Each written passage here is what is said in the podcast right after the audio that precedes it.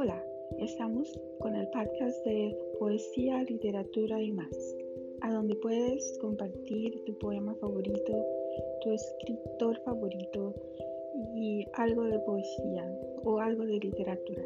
¿Cuál es tu libro favorito? ¿Cuál es tu escritor favorito? Tú dices.